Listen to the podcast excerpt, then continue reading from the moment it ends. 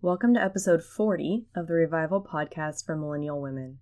Today, this episode is actually born out of a combination of factors, really, two factors. One is that I recently read this article that was actually written by a complementarian author. And as I said before, I actually spend quite a bit of my time reading articles by both complementarians and also egalitarians. And when I read something new, I usually try to look up what the other side has to say or what a few different people on the other side have to say because I really want to read critiques of all kinds because there's always things that I haven't thought of that I want to think more about and that I really want to understand, and other people are way smarter than me and can help me understand. Anyways, this article was actually critiquing a book that I've been reading for, it feels like forever because it's a very dense but very good book called Paul and Gender by Dr. Cynthia Long Westfall. And I highly recommend this book. It is so good. It is cited by so many sources. It is really high level scholarly work. Anyways, the author of the article actually stated that one of Dr. Westfall's points in her book and, and some of her evidence was actually not strong enough to, quote, overturn, unquote, established complementarian thought. So this kind of leads me into the second factor. And the second factor is really what's inspiring this episode. And it's this growing conviction I have that evangelicals tend to actually default to complementarian theology. It's sort of like egalitarians have to have all the answers to all the things, or else complementarians are right, or else their theological beliefs cannot be overturned. And I've got some concerns with this, so I want to dig into them today. And if you have no idea what complementarians are, what egalitarians are, you're totally like confused on what I've been talking about so far, I would encourage you to go back and listen to episode 28 if it suits you. That episode will give you some solid definitions to work off of, or you can Google it. All right, let's get started. Hey, Millennial. Welcome to the Revival Podcast for Millennial Women, where you can come as you are, where you are in your faith journey. We're here to explore who God is and what He has to say through studying His words in the Bible. Hi, I'm Catherine Elise, and each week it's my intention to take important, relevant topics and examine them with you through the lens of God's Word and the good news of Jesus. If you're here for an honest look at Scripture, beyond pulling random verses out of context, open to creative ways to connect with the ultimate Creator, and hoping for some good old fashioned critical thinking about living out your faith, you're in the right place. I mean, as a former history teacher, you know I'm not going to let us off the hook with surface level application. So grab a cup of coffee, put on your favorite sweats, and download that Bible app. Let's get started with today's topic.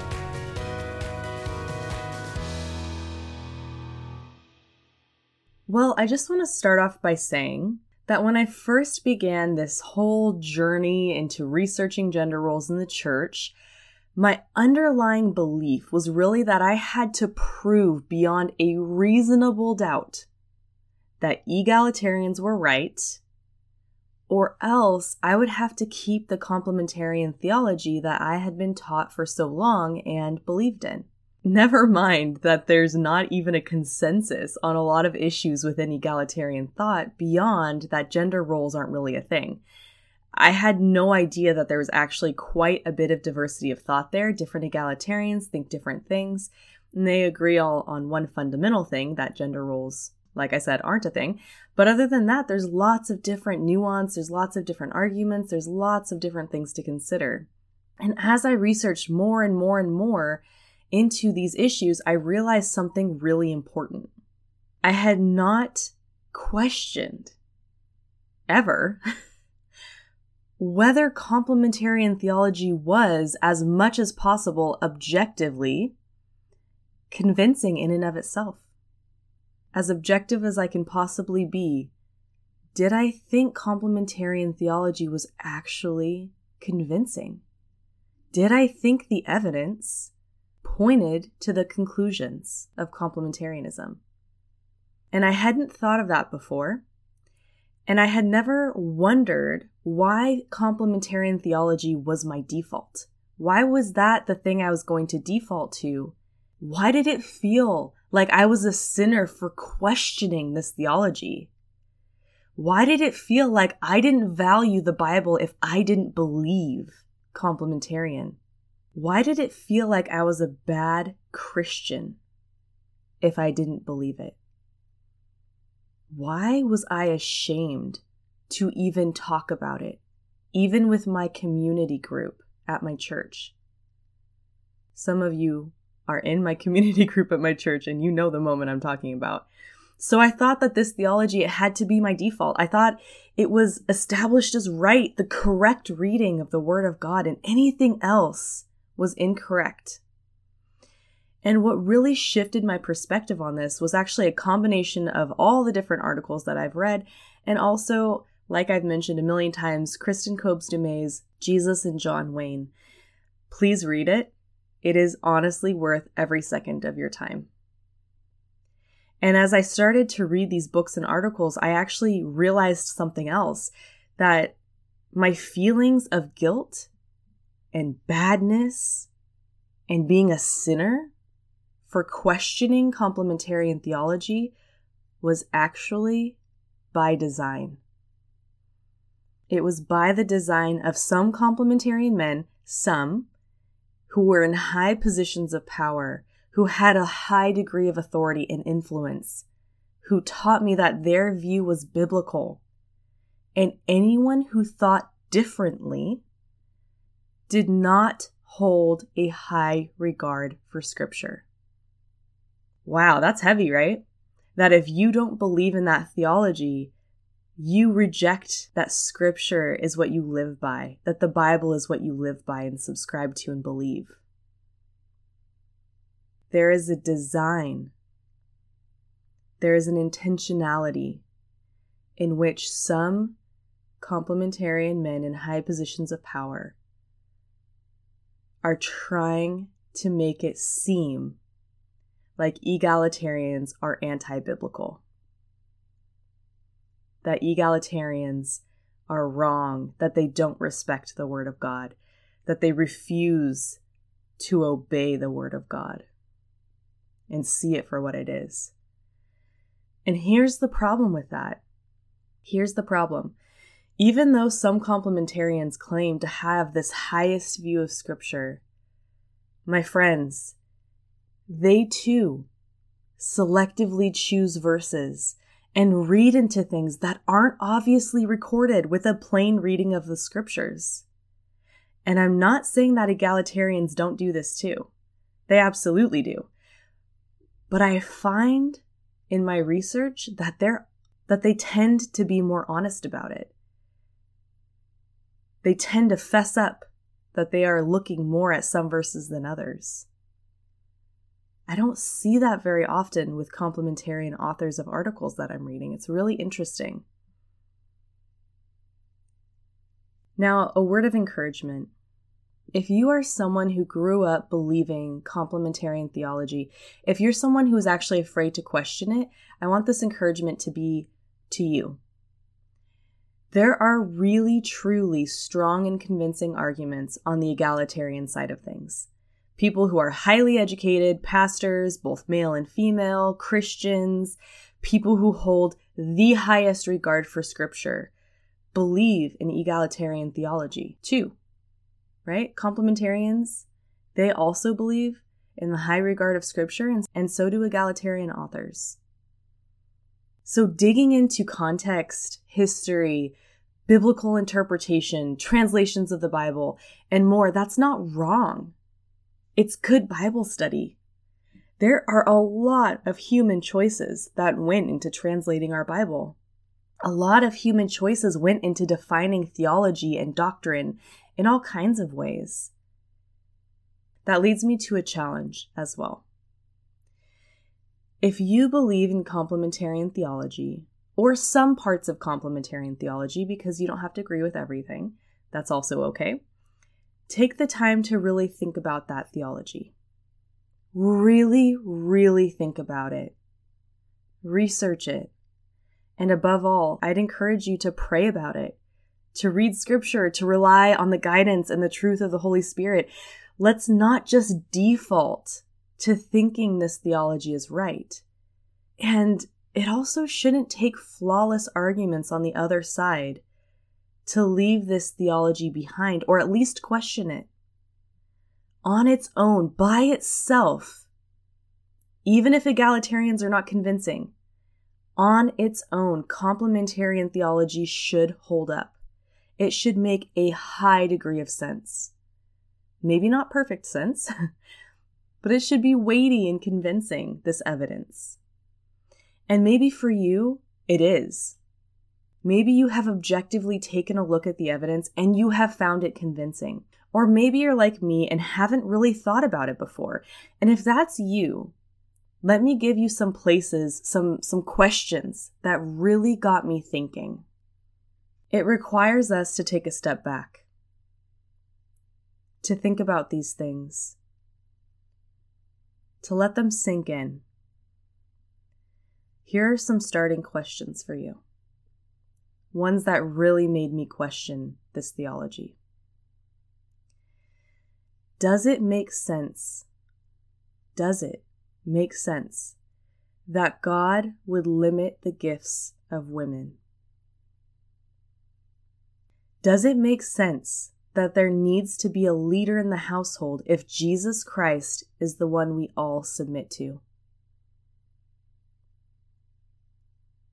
Does it make sense to selectively apply 1 Timothy 2:12, which reads, "I do not permit a woman to teach or to exercise authority over a man; rather she is to remain quiet."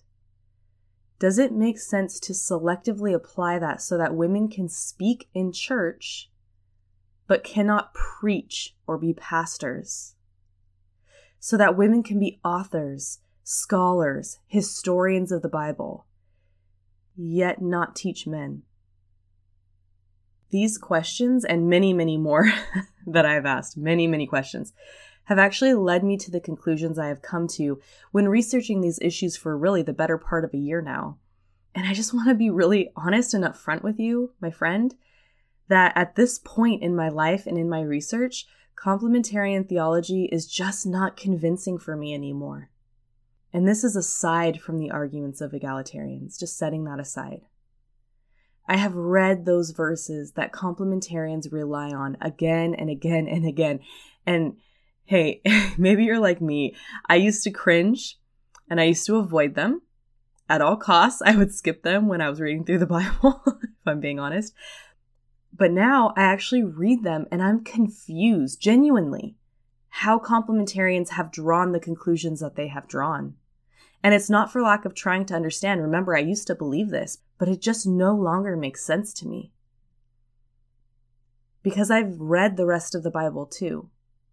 And for me, what happens when I read the Bible holistically and not just zero in on a few verses is that I see things. I see women leaders like Deborah, like Phoebe, like Mary Magdalene, like Priscilla. I continue to ask questions like why would God give man and woman dominion over the earth before the fall equally if that were not the ideal state between man and woman? Why is it that Jesus fulfills the law so we are not oppressed by it and he makes all things new? And yet, this somehow doesn't apply to husbands ruling over wives as a result of the fall? And in fact, if gender roles were so important to God, then why don't we have a record of Jesus addressing them directly? Why did Jesus even have female disciples? Why did he invest time in loving and teaching women? Why does God allow women to prophesy and teach in the New Testament, in the book of Acts? Isn't prophecy a form of teaching? Of correction? Of guidance? A word from the Lord? Can women actually not share prophecies that God has given them for men? to edify and build up the men? The lines just feel so arbitrary to me. And in fact, for me, the lines feel man made. Maybe they don't to you. I don't mean to invalidate you. I'm really just trying to share my journey.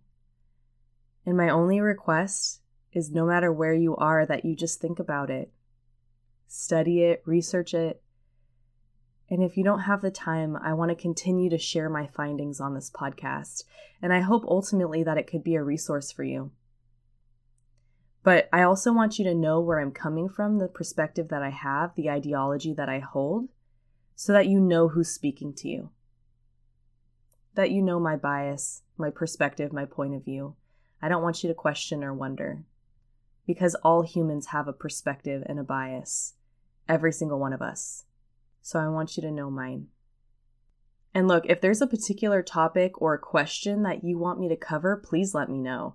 If you know me, text me, as I always say, or if you don't know me, please email me at podcastercatherine at gmail.com. And I don't pretend for one second at all to know everything. And I don't pretend to be wise and I don't pretend to be perfect, but I will do my best to share what I know or what I can find out on the questions that you have if you text me or email me. If I don't already know, based on the research I've already done, I will do my best to look it up for you, and I might not have exact answers or conclusions, but I will do my best for you to present you with the options. Now, I want to end today with a reading of scripture. It is Ephesians 2, which is 22 verses long, so bear with me. And it's words for men and women alike. There are not really gender distinctions that are mentioned here in this passage. In fact, this passage actually largely addresses Jewish and Gentiles and their oneness in Christ. But I think the words really are encouraging for what I'm talking about today. And even if they're not, that they would just encourage you as words in the Bible. So here we go Ephesians chapter 2. And you were dead in the trespasses and sins in which you once walked, following the course of this world, following the prince of the power of the air, the spirit that is now at work in the sons of disobedience among whom we all once lived in the passions of our flesh, carrying out the desires of the body and the mind, and were by nature children of wrath, like the rest of mankind. But God, being rich in mercy, because of the great love with which He loved us, even when we were dead in our trespasses, made us alive together with Christ. By grace you have been saved and raised us up with him and seated us with him in the heavenly places in Christ Jesus, so that in the coming ages he might show the immeasurable riches of his grace and kindness towards us in Christ Jesus. For by grace you have been saved through faith, and this is not your own doing, it is the gift of God. Not a result of works, so that no one may boast. For we are his workmanship, created in Christ Jesus for good works, which God prepared beforehand that we should walk in them. Therefore, remember that at one time you Gentiles in the flesh called the uncircumcision by what is called the circumcision, which is made in the flesh by hands. Remember that you were at that time separated from Christ, alienated from the commonwealth of Israel, and strangers to the covenants of promise having no hope and without God in the world. But now, in Christ Jesus, you who once were far off have been brought near by the blood of Christ. For he himself is our peace, who has made us both one and has broken down in his flesh the dividing wall of hostility by abolishing the law of commandments expressed in ordinances, that he might create in himself one new man in place of the two so making peace, and might reconcile us both to God in one body through the cross, thereby killing the hostility. And he came and preached peace to you who were far off, and peace to those who were near. For through him we both have access in one spirit to the Father. So then you are no longer strangers and aliens, but you are fellow citizens with the saints and members of the household of God, built on the foundation of the apostles and prophets, Jesus Christ Himself being the cornerstone, in whom the whole structure, being joined together, grows into a holy temple in the Lord. In Him, you also are being built together into a dwelling place for God by the Spirit. I hope that this passage has encouraged you. And I hope this episode has resonated with you on some level. And if it has, I would ask a quick little request if you would please share it with someone. If you're listening on your phone, you can just hit the little share podcast episode and you can share it with a friend, a family member. You could share it on your social media, share it somewhere. I would really appreciate it. Thank you so much for joining. I'm going to close this in a word of prayer. Lord, thank you so much for every single woman who is listening. Thank you that you are the authority on Scripture. Please guide our hearts, please guide our minds, please guide our thoughts, and move us closer to you and your heart, that we may see the gospel more clearly and more beautiful than ever before. I pray a blessing over every woman who is listening that she would find truth, that she would draw near to you, and she would find peace and comfort and love within your heart. You love us so much, God. So much, more than we could possibly imagine. Thank you, Lord. You are with us. In Jesus' name, amen. Thank you so much for joining. I'll chat with you next week. Thank you for tuning in for another episode of the Revival Podcast for Millennial Women. If you got something meaningful out of today's episode, please subscribe and leave me a review on Apple Podcasts. These reviews help more women find the show, and it helps grow our community. Plus, these reviews help me see how God is using this podcast, and that, my friends, blesses me greatly. Oh, and be sure to check out the show notes for more ways to connect with me. See you next time.